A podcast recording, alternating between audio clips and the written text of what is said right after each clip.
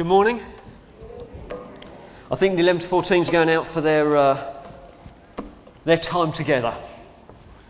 My name's Paul. I'm one of the pastors here at King's Church. It's my privilege to lead the team. We're going to be continuing our look at 1 Timothy. So I don't think we've been looking at that book of the Bible throughout the last 4 weeks.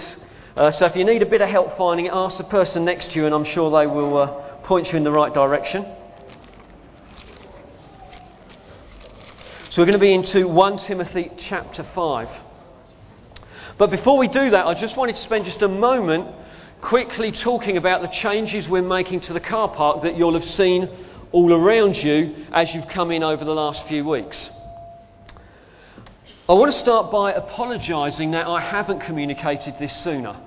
I know that in not doing so, it's caused some of you to worry and be concerned about these changes that we're making. And so I want to sincerely apologise that we haven't done it sooner. But I want to share a little bit of information now so that you understand why we've made these changes and how these changes are going to impact upon you and the other users of the Hastings Centre. When we built the car, and apologies to visitors, because you are only going to be very brief, but you may find this a little bit boring, but we will only be brief. We built the car park a little while ago, and when we did it, we took out a loan to build it. Now, over the last few years, we've paid an awful big chunk of it off, but there is still a chunk that remains to be paid. At the same time as building it, we got the Conquest Hospital requested, just across the road, whether they could use some of our car park for staff parking. And so over a number of years now, we've had the benefit of the staff using our... Can you hear? How you doing, Dan? Is that better? Excellent. Where did you stop? At the very beginning? No. Oh, that's all right. Okay. You should have said he's behind you or louder or something like that. So over the last few years, we've had the benefit of having the Conquest Hospital using the car park during the week. That's given us some revenue that covers the loan, and it's also provided them with cheap parking for staff. So that's worked both ways. As we mentioned earlier, we mentioned a number of times, at the end of June, that finished. They've built some more car parks. They don't need our car park anymore. So it left us with a decision to make, really, and pretty much we've got a choice of two things. We can either look to use the car park to get some revenue in to cover the loan, or we don't, in that sense. We've got those two choices, and they can be dressed up in a number of different ways, but that's pretty much the opportunity or the decision we need to make. I came to the decision pretty quickly that I feel if God has given us a resource, we should look to make the most of it. 20 years ago, when we moved into this building, that's exactly what the elders at that time decided. Rather than have the building empty when the church didn't need it, they decided, actually, no, if we can rent it out, lease it out, provide some income but also bless the community, that was a good thing to do. And in a sense with the car park, all we're doing is extending that from inside the building to outside the building. So once we come to the conclusion that we wanted to see if we could make some revenue from it, we then explored all the different options there might be. Could staff continue to use it? And that was ruled out relatively quickly. Could we split the car park in two? We came across a number of management issues if we were going to do that. Do we do pay on exit or pay on foot? The setup cost for that was 6 or 7 times the cost of doing what we're doing. And so we came back to, in a sense, turning the whole car park into pay and display. Now, we know pay and display car parks don't have the best reputation, but I would plead with you not to think of the worst examples of pay and display and assume that's how we're going to run it. We're obviously going to do the very best we can, even in how we set up the fees, what we're going to do in management, to make it as good as we possibly can and provide a benefit for those that want to go to the hospital and don't want to pay £1.40 an hour to visit a sick relative. So we can see a benefit from that.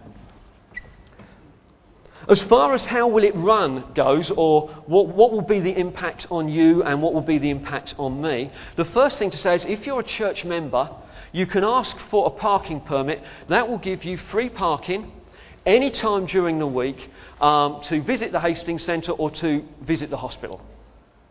So just ask for a parking permit. That's no problems. We can send you one. We would ask for you to use it and put it in your windscreen. It will cause us a lot less problems if you do that than if you don't. We know who should be parking there and who shouldn't. As far as Sunday mornings go, there is absolutely no change from this morning to what will happen in the future. The pay and display car park is shut, in a sense, but it is open for the church to use, free parking for members and non-members. There is no difference. What about people who want to visit the church or be with us during the week but they're not members? How are we going to handle that? Well, I've just agreed with Hannah with Tots Club. If I give you an example of how we're doing it with Tots Club, then it will hopefully put your mind at rest for the other things as well. If you are a Tots Club parent but you're not a member, we're going to ask that you comply with the parking regulations. So Tots Club goes on for about an hour and a half, so you're going to need to put £1 in the machine, which covers 2 hours of parking. You take the tear-off slip when you register in with Tots Club. They will then take that £1 off the fee to enter Tots Club. So before we opened the pay and display car park, the cost to get into Tots Club was £2.50. And after we've opened the car park, the cost will be £2.50 as well. So there is a little bit of extra work for people who are using the car park, but it is at no extra cost. And I think whether it's Link Lunch or whether it's Men's Discipleship, we're looking in a sense to serve those groups in the same way.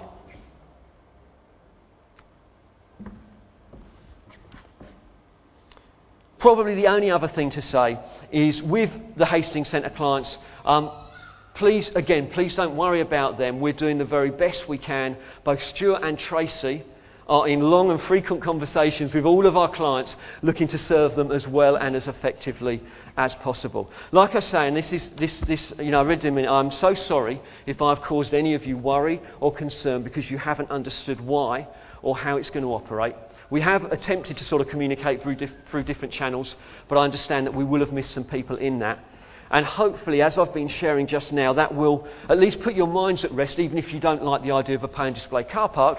You'll understand why we're doing it and how it's going to operate. If you do have any further questions or you would like to discuss it any more, please do feel very free to talk to Tracy, Stuart or Kevin, and I know they'll be only too willing to give you time to explain any questions that you may have. Is that okay? And I do know this is serious things, because any change we make as we go forward as a church, there are ripples and implications, and it affects us. And so we do want to do it as sensitively and as effectively as we can. Lord, I thank you, Lord God, that you're with us when we worship. Lord, and we can request that you're going to be with us with a pay and display car park as well. And that seems odd, very everyday, but I do ask for your grace and your peace.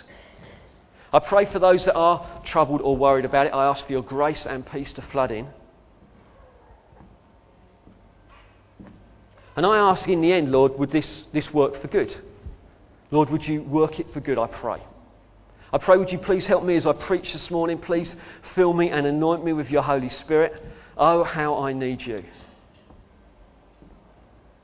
Lord, I ask you that as we look at something that will be quite familiar to many of us, I ask you for fresh revelation. I pray, would you stir us up? Would you meet us by the power of your Holy Spirit, I pray. I ask that in your precious name, Lord Jesus. And the whole church said, Amen. Excellent. Let me have a gulp of water. Or red, yeah, I mean, where I live, this is the colour the water comes out the taps,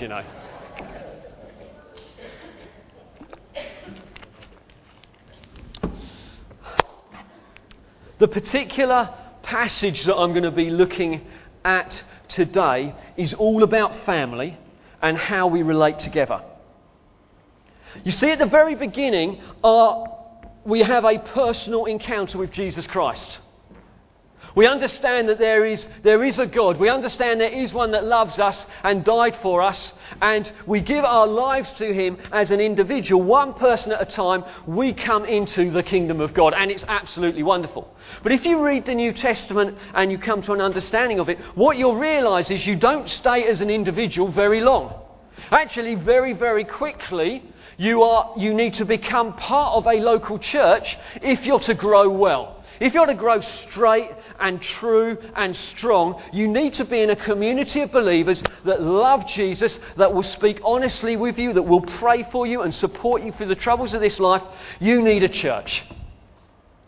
You need to be part of it, rooted and established in a church. Now we know as well, don't we, that sin separated us from God. There was a moment when we were separated from God because of our sin until Jesus Christ had dealt with that issue in our lives. But it's also true that sin separates us from one another as well. And things that we say, things that we do, whether we intended them to or not, can have an impact on our relationships together and cause division and barriers between us relating well. I'm sure all of you would confess that at times that can be the case. And it's exactly the same in the church. We mustn't ever sit here thinking, hey, because we're part of the church and because we're Christians, we never have conflict. I never have any disagreements. I never have any problems with anyone else. Why? Because I'm a Christian. Of course I don't. I certainly wouldn't admit to them anyway. But actually, if you read the New Testament epistles, if you read those letters in the New Testament, it talks a lot about conflict. It talks a lot about love. It talks a lot about getting on well together. Why? Because in the New Testament church, just a few short years after Jesus died and rose again, they had conflict and difficulty. And so they needed teaching on how do you handle that. And I think we'd be very unwise if we thought 2,000 years later that we don't need to handle and need to know how to handle conflict and difficulty as well. So Paul gives Timothy, Paul wrote the letter of Timothy. Paul gives Timothy some instruction on how the church is to function and how we are to relate to each other within the church setting. So if you've got your Bibles, if you turn to 1 Timothy chapter 4, we're going to kick it off at verse 11. But the verses we're going to look at in detail are verses 1 and 2 of chapter 5. Command and teach these things. Don't let anyone look down on you because you are young, but set an example for the believers in speech, in life, in love, in faith and in purity. Until I come, devote yourself to the public reading of Scripture, to preaching and to teaching. Do not neglect the gift which was given you through the prophetic message when the body of elders laid their hands on you. All of these are personal instructions to Timothy, who was leading the church at Ephesus. Be diligent in these matters. Give yourself wholly to them, so that everyone may see your progress. Watch your life and your doctrine closely. Persevere in them, because if you do, you will save both yourself and your hearers. Do not rebuke an older man harshly, but exhort him as if he were your father. Treat younger men as brothers, older women as mothers, and younger women as sisters with absolute purity. Give proper recognition to those widows who are really in need. But if a widow has children or grandchildren, these should learn first of all to put their religion into practice by caring for their own family, and so repaying their parents and grandparents, for this is pleasing to God. The widow who is really in need, left all alone, puts her hope in God and continues night and day to pray and ask God for help. But the widow who lives for pleasure is dead even while she lives. Give the people these instructions too, so that no one may be open to blame. If anyone does not provide for his relatives, and especially for his immediate family, he has denied the faith, he is worse than an unbeliever.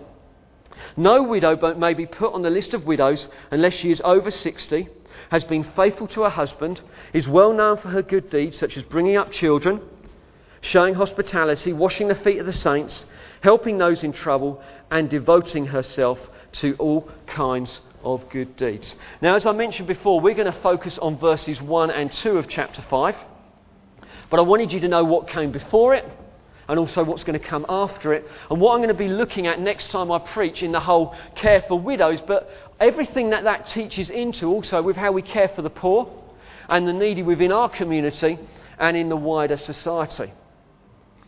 Now, the first thing that stands out to me when I read these first two verses is that the language Paul uses is family language. He talks about treating older men as fathers, older women as mothers, younger men as brothers, younger women as sisters. And this sort of language isn't unfamiliar in a church setting. So in Ephesians 2:19 it says this: "Consequently, you're no longer foreigners and aliens, but fellow citizens with God's people and members of God's household." You're no longer foreigners, you're no longer aliens, you're no longer on the fringe. No, you are part of God's household. You are now part of God's family. 1 Timothy 3:15, so slightly earlier in this letter, he says this: "Look, Timothy, if I'm delayed, you will know how people ought to conduct themselves in God's household, which is the church."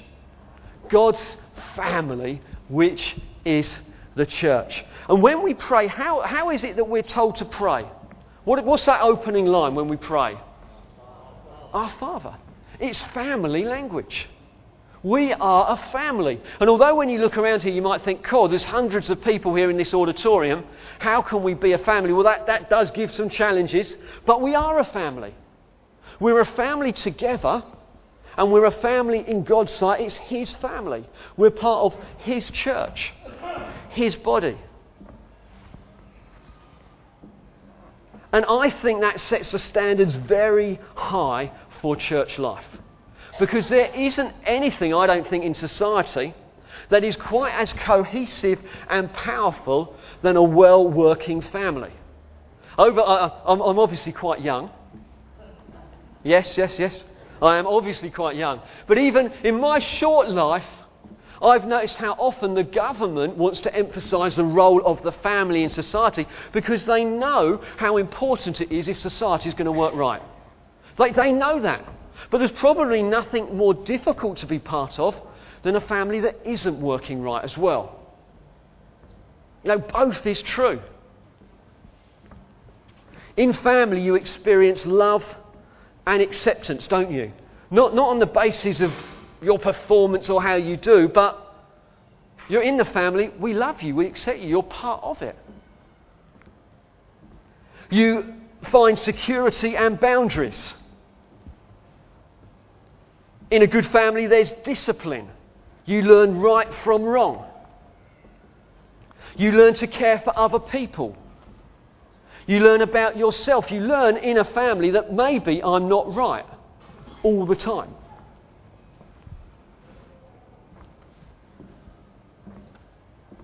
You learn how to handle conflict. In a family, generations are reflected. From the very first newborn baby to the great-grandparent. But you see family, what family is, what it represents, how it functions, it's amazing. And we see in Zechariah 8 verses 4 and 5, we won't read them, but you see there that you see the elderly and the very young mixing together on the streets, and God says that is a sign of blessing. That's a sign of God's favour. And in church life, in us, we want to see, don't we? We want to see the very youngest running around, but I also want it to be a place where the very elderly feel security and love and acceptance as well. But families, if they're going to work right, also take high investment from all parties involved, don't they? Now, I'm going to have to work with you guys to be a little less English this morning. I am very concerned that although this is about as good as an English summer gets, you are drifting off because of the warmth. So, does good family life take investment? Yes. That's better. That's what we want to hear. Good family life does take investment. And it might be that mum and dad do a lot of the work. An amen there. Do mum and dad do a lot of the work? Yes. But actually, isn't it right that children may freeload for a little bit? Certainly up to about 6 months anyway, before you get them working. But over time you want to see them develop and take on responsibility and maybe clear the table or put a few dishes in the dishwasher or tidy their room. But then you also have grandparents coming in, generally causing mayhem and difficulty and undermining the parents, but they're in there as well. And you see auntie and uncles and you see cousins, the whole mix. And I know that there'd be many of us that wouldn't necessarily have a family life that reflects that, but when it is working well, it is an awesome place to be. And I think God deliberately chose to illustrate what church is like, and he picked the family. He wanted us to know that is in there, not dependent on size. Well, you can only do that if your church is 60 strong or 50, because out of that you can't. No, you can do family. We can be family in that way. We may not know everyone, but you can do family in your units. I've got 3 sisters, 1 older and 2 younger. 2 of them have got children of their own. They've all got their partners or they are married. They have their own family units. I don't know exactly what is going on with all of them, but we are family and we come together and we celebrate and we do things together. And actually when the rubber really hits the road, we're there for each other. So I don't know everything going on in their lives, and I think that's the same for us as a family together. You may not know exactly what's going on over here, or you may not know what's going on over there, but you are family. And we should view each other as family. We treat each other as family. But there is also a time where there are places where you are known, where people do know you, where you are supported in life, where you are getting input. And things like community groups, opportunities to pray together, focus groups, serving teams, all of those are opportunities for you to earth it at a smaller level. And you'll find as well in family life, it isn't just that mum and dad give. Well, although it can feel like that at times. An amen? Yeah. Come on, guys, you've already forgotten. But actually it is give and take, isn't it? If it's going to work, there are seasons when you're giving, but there's also seasons when you need to receive as well. Maybe when things are tough or where things aren't working right. And that's the same in church life as well. We can't just kick back, sit back in the chair, after the Sunday meeting. No one's come to talk to me. I don't. This isn't a friendly church. No one has come to talk to me this morning. Come on, guys. If it's going to work, we all need to play our part. Even if you've been a church member, for 10 years and you don't feel you've connected yet, gate crash the welcome area. Start talking to someone on the connect team. They will hate me for saying this, not because they don't like you, but because we miss the visitors in it. But at least start there. Look at this, I've gone and jolly done that and I can't get it back in my pocket. Would you believe it? Nothing's going right this morning. The hardships I suffer for the gospel. But find we need to connect. It's give and take. There is nothing that thrills me more. And I heard a story just recently from someone. They're going through a really difficult time. It's hit them from the side. But they said to me, the church has been so caring and loving. They've been so supportive with their meals and with their prayer. They're asking, what can we do? Can we help with the children in any way? That community group is an absolute credit to us. It really, really is. But I think one of the reasons it's worked so well is because this particular family have dived in. They gave themselves first to the church, and when things were really tough for them, the church then gave themselves, poured out its love for them. And it does work 2 ways, guys.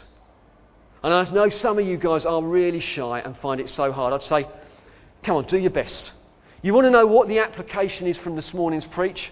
It's just to go and talk to someone you've never spoken to before. Introduce yourself. Say, I don't think we've met. My name's so-and-so. And just step out. Go for it. Ask God to fill you with the power of the Holy Spirit. And then go for it. Amen? And church, if you notice people just on their own, go have a chat with them. Introduce yourself.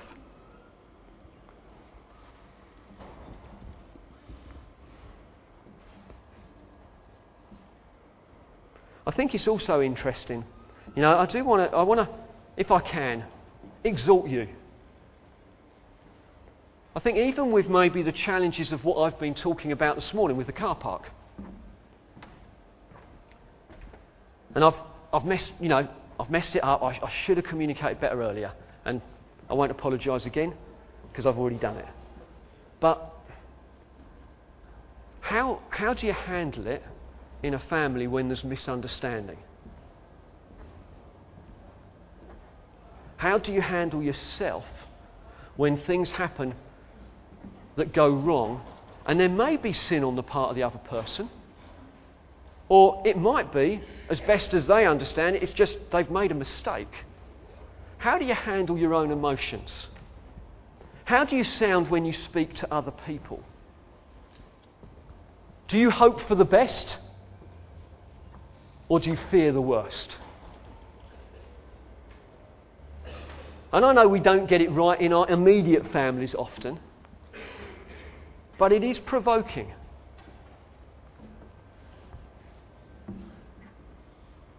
Let's get into the text a little bit more. We will rush through these bits fairly quickly.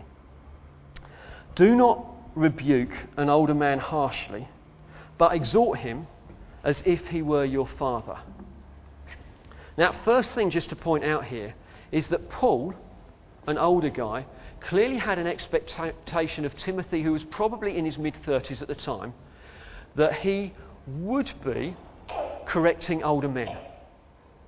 That there would be a time and a place where Timothy, as an elder in the local church, may need to sidle up alongside an older guy and question what they're doing or question their behaviour. And we mustn't miss that. Paul, in there, it's just in the Bible as a given that that happens. The guys that Timothy comes alongside may be older, they may be more experienced in life, they may even have been Christian longer than Timothy, but it does not therefore mean that there isn't a place where Timothy does need to exalt or correct or help them grow closer to God. And I think just for you older guys, if I can be so bold, for myself and Sam, that's our God-given responsibility to do that. So if we're not doing it, then we're disobeying what God says at the right and the correct time. But what Paul does want to emphasise is this, is look, when it happens, don't come with a harsh rebuke, but come with an exhortation. Timothy is to give older members the respect that is due their age, along with the affection that is due to parents. You see both things in there. So if I was to need to come and help Richard out a little bit. Richard on front row here. Richard needs just a little bit of help. I'm to come alongside him with respect because he is older, and with affection as though I were rebuking or encouraging my own father. That's how I am to handle Richard. That's how we are to work together and to work through this. And you find that right through the Bible, there is a high expectation when it comes to honouring the elderly. Do you know what it says in Leviticus 19? You thought it was just nice manners, but this is what it says in the Bible.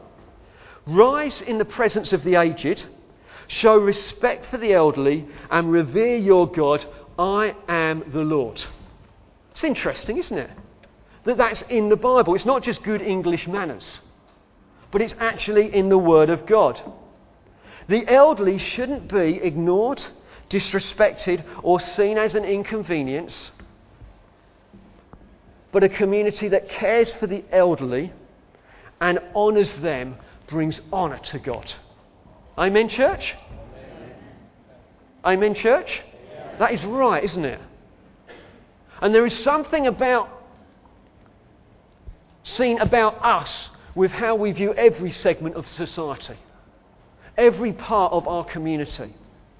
Rise in the presence of the aged, show respect for the elderly, and in doing so you're revering God. I guess in some ways you're worshipping God as we behave in the right way. I would say that, particularly younger ones in the congregation. I think it's right for you to stand up on a bus or train if there's an elderly person without a seat. I think you should do it. I think you should offer them your seat. I think it's right that we show respect, or maybe open the door as well, or don't rush through and just look to see what's going on around us. It's worship to God as we do it. Now you may say and come back to me, well, I'll do it if they deserve it. I have situational application of the Bible text. No. The Bible, Leviticus doesn't say if they deserve it, get them to fill in a questionnaire and send through 3 references, and then if they do all come back good, you may stand in their presence. It's the same as leadership, isn't it? There's a respect for leadership or for government. Whether we personally agree with the politics, actually no, we respect them, we speak well of them. That's what the Bible says we're to do. We respect authority. And in the same way, we're to do that. In Proverbs 25, verses 21 and 22, this is interesting. He says, look, if your enemy is hungry, what are you to do? If your enemy is hungry, feed him. If your enemy is thirsty, give him something to drink. If we do that with our enemies, that's what the Bible says we're to do, not just with those we like. If that's what we are to do with those we don't get on with, how much more across the board? With our dear elderly folks, should we honour them, respect them, serve them and look after them? Even if at times they may be a little grumpy. None of you are grumpy, but those outside, maybe outside the church, may be a little bit grumpy. Amen?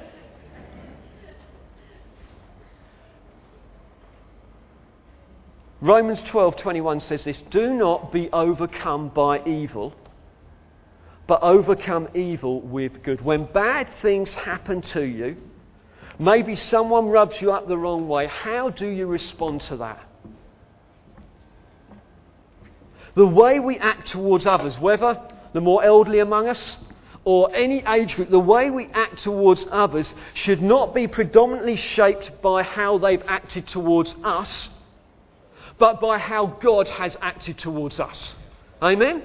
So when I'm thinking, how do I encourage Richard? How do I respond to Richard? He can be, he can be a bit arrogant and obnoxious at times. How do I respond to Richard? Do I respond to him with arrogance and obnoxiousness? Is there such a word as that? Obnoxiousness? Or do I think, actually, no, Christ has not responded to me in that way, although I was like that. Although maybe at times I'm still like that. Do I respond like that? No. I think God has poured out His grace, His love, His mercy, His kindness into my life. So how do I respond? In the same way to Richard. And that's exactly how our church relations, we're a family. That's how it works. I do not reflect someone else's bitterness back on them. I reflect Christ's love onto them. Now, is it easy? No, but that's why He has poured the Holy Spirit out on us and given us power so that we can live in a way different to how we used to live before we came to know Christ. If we only lived the same way as we lived before, then has the gospel taken root? Has it had an impact? No. We live countercultural. So if someone is difficult to me, what do I do? How do I respond? First thing I ask for, oh God, give me grace. And then I love them. I love them in how I act, I love them in how I speak, I love them in how I think, and I love them in how I speak to other people about them. That's how it works. We're a family. How much more the family of God? How much more you do that for your mum and dad, or you do that for your children? Why? Because we're family. We're God's household. How much more do we season everything we do with the love of God?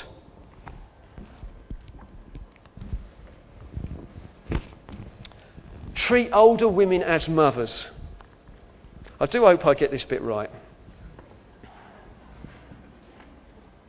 Behave yourself, Judy. Not that you're older.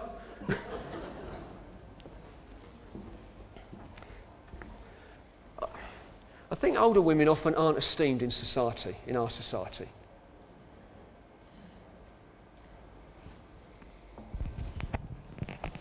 I'm really struggling with my microphone. We live in a world that is obsessed with outward beauty.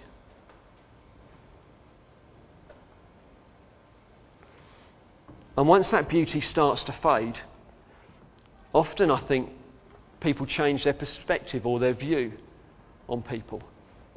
And that's wrong. Church, I think we do many of these things well. But we need to demonstrate a care, a protection, a warmth, an affirmation that is due women of any age. Amen? We know God looks at the inner beauty, not an outward thing. He doesn't look at whether you've got big muscles, lucky for me, or whether you're handsome, or whether you're beautiful, or whether you're slim, or any of those things. He looks at what's going on in the heart. In 1 Timothy 5 later on, Paul highlights a group of women that are really to be esteemed, who are beautiful in God's sight. It says that they are over 60, they've been faithful to their husbands, they've done loads of good deeds, they've showed hospitality, they've served the church, they've been devoted to all sorts of kind acts. Those women should be esteemed. Amen? It's an inner beauty.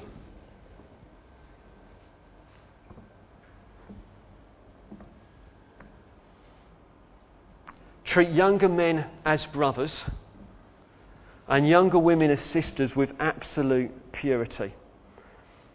When I see my boys interacting, I've got 4 sons, I'm not certain that Paul had them in mind when he was talking about treating younger men as brothers. The fights, the insults, the undermining, the exploitation, the general winding up is pretty relentless and second to none across the board, whether youngest to oldest or oldest to youngest. Sometimes you may visit our house and think that World War III has broken out. I think the UN does actually have a permanent base just down the road in case they need to get involved. But I think some of that stuff happens in family life anyway. But I also see the care that they have towards each other. Particularly when one of them's exposed, maybe mum and dad isn't around, I see the care or the love, and it's impressive. See the protection. There was a time when one of my boys was getting a bit bullied at school and his older brother noticed. Now, school teachers, you may not think this was a good thing, but he intervened and communicated quite clearly that this was not to carry on anymore. But protection. That's right. Why? Because they're brothers. That's right, it's how it works. They spur each other on. Even if it is diving from the top rail of the decking into the trampoline. They spur each other on. I'm sure you can do this. Even if it means ends up with a bloody lip and everything like that. It's sort of, you can do it. Discipleship. The youngest just wants to be like the oldest. And if he's into something, you can guarantee the youngest ones will be as well. It's all of those things happen naturally. We've not trained them in those things, but I think that's a reflection again. This is family. We're a family. Older guys, and I think predominantly not so much age-wise, but maturity-wise, are you deliberately getting alongside someone who is younger or who needs help to support them and carry them through difficult times? Are you helping them to grow in God? And this whole letter, 1 Timothy, 2 Timothy, Titus, are excellent examples of an older guy discipling a younger guy and the sorts of things he is looking at. And then the last verse before we close it up and look to bring a bit of application. It says, treat younger women as sisters with absolute purity. It's amazing. If you spoke to guys who are dating in their 20s or teenage guys, how much ambiguity there is in what does absolute purity really mean. However, if I was to ask fathers to stand up with daughters aged between about 12 and 20, I don't think there would be any ambiguity at all about what absolute purity means. And they would be very happy to educate these young guys in exactly what it means when it comes to their daughters.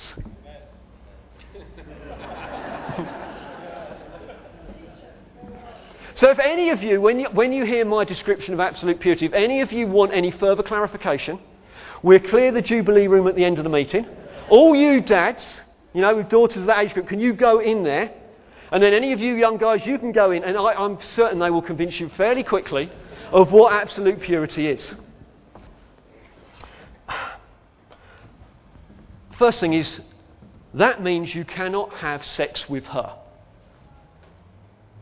If you are sleeping with a woman, or if you're sleeping with a guy, or whatever it might be, and you are out of the covenant of marriage, that is sin. It needs to stop, and you should not be doing it if you say you're following Jesus Christ. The two conflict. They don't go together. You need to stop it. If you're married, have as much sex as you want, and really enjoy it. But it's pretty black and white in the Bible. You're either married or you're not, and if you're not to have sex. Long term, it will damage you. It will damage the other person. You are not in a covenant committed relationship for life, ending in death, so just don't even go there. That's what we teach here in the church. This is what the Bible teaches, so if you're doing it, you need to stop. And if we find out you're doing it, we'll be looking for you to stop. So we don't say one thing here, but in practice we'll do something different. No. If you're engaged, you are not married, therefore no, you cannot sleep with them either. Marriage is fairly clear and defined in the Bible what it is. I want to see a marriage certificate. If you don't have one, you're not married.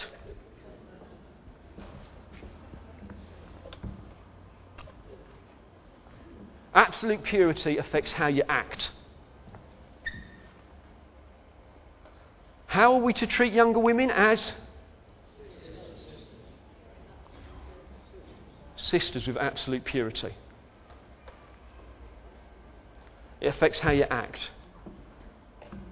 It affects how you speak.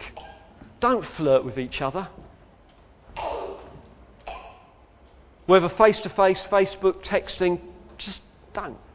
Absolute purity. You're dishonouring God. You're probably leading someone on. Don't flirt. Think about your jokes. Purity in what you watch.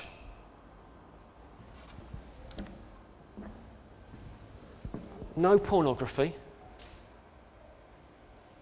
Guys, no second glances. I've made a covenant with my eyes not to look at a woman lustfully. Your sister?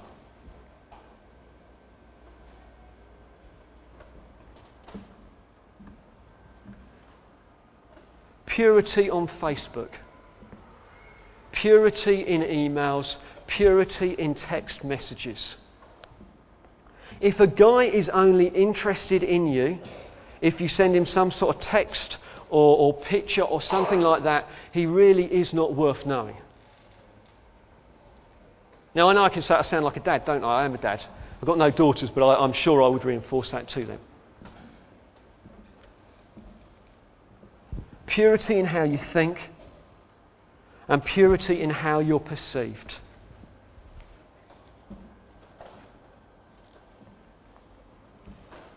Church should be the safest place for young women to grow up.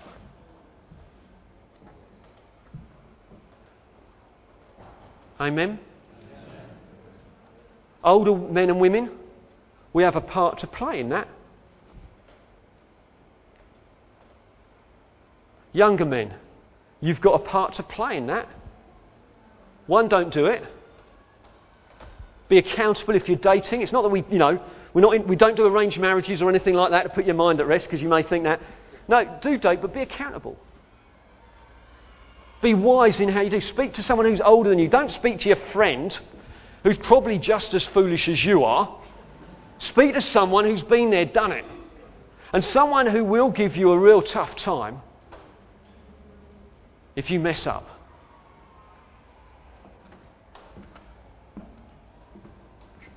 The church should be the safest place on earth for young women to grow up. Men, we act like brothers.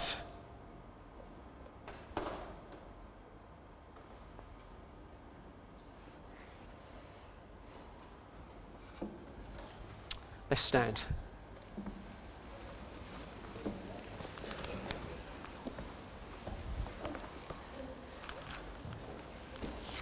Can I ask the band to come back up, please?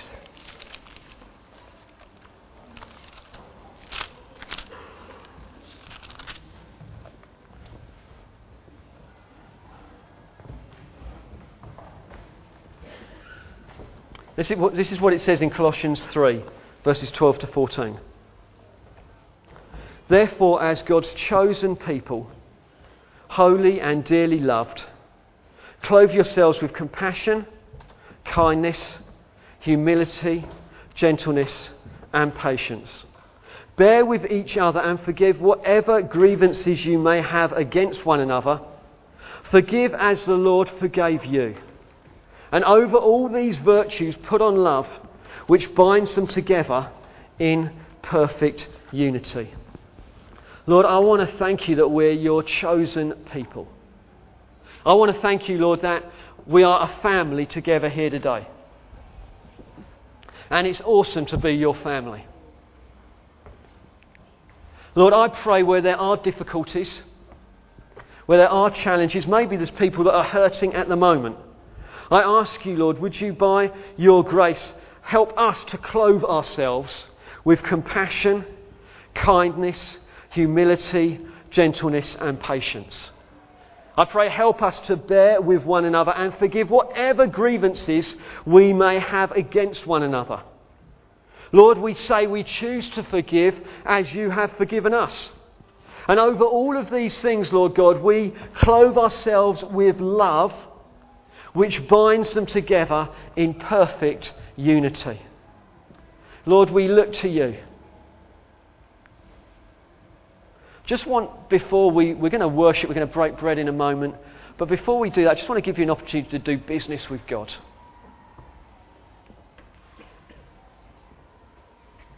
If you feel there are things that have come up just as I've been speaking, you're thinking, I think I need to get that right. I need to ask forgiveness from God for this or for that. Or guys, maybe the whole thing about how we view, how we treat younger women as sisters, not objects.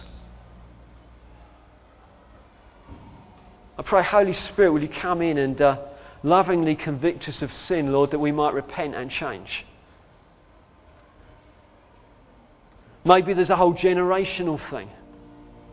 And how maybe you're slightly older in the congregation, and if you're totally honest, you find that the young people just wind you up. All the noise and the buzz and the energy, it just gets on your nerves. You need to repent and ask for God's grace, because it's wonderful to be part of a family. Or maybe you're younger and you're thinking, actually, I've disrespected and dishonoured the elderly generally. I thought that they had to deserve my respect to get it, and I've seen actually that from this morning that's not the case. That I need to respect and love them anyway, as Christ has me. He's loved me. Then you need to repent. You need to ask for God's help. Or maybe you're here today and all of this is completely new and you'd just like to find out more about what it is to follow Jesus. And you can just ask God right now and say, God, please will you reveal yourself to me this morning. Lord, we love you. We want to follow you. Holy Spirit, will you help us to do that? Lead us on in your purposes and plans. As a church, we desire to honour and glorify you. Make your name famous. And we know, Lord, that our actions speak often much louder than the words that we say. And so give us grace to follow you. Give us grace to honour you in everything that we do. We pray, Lord Jesus. Musicians are just going to play quietly. Just give you a moment to do business with God.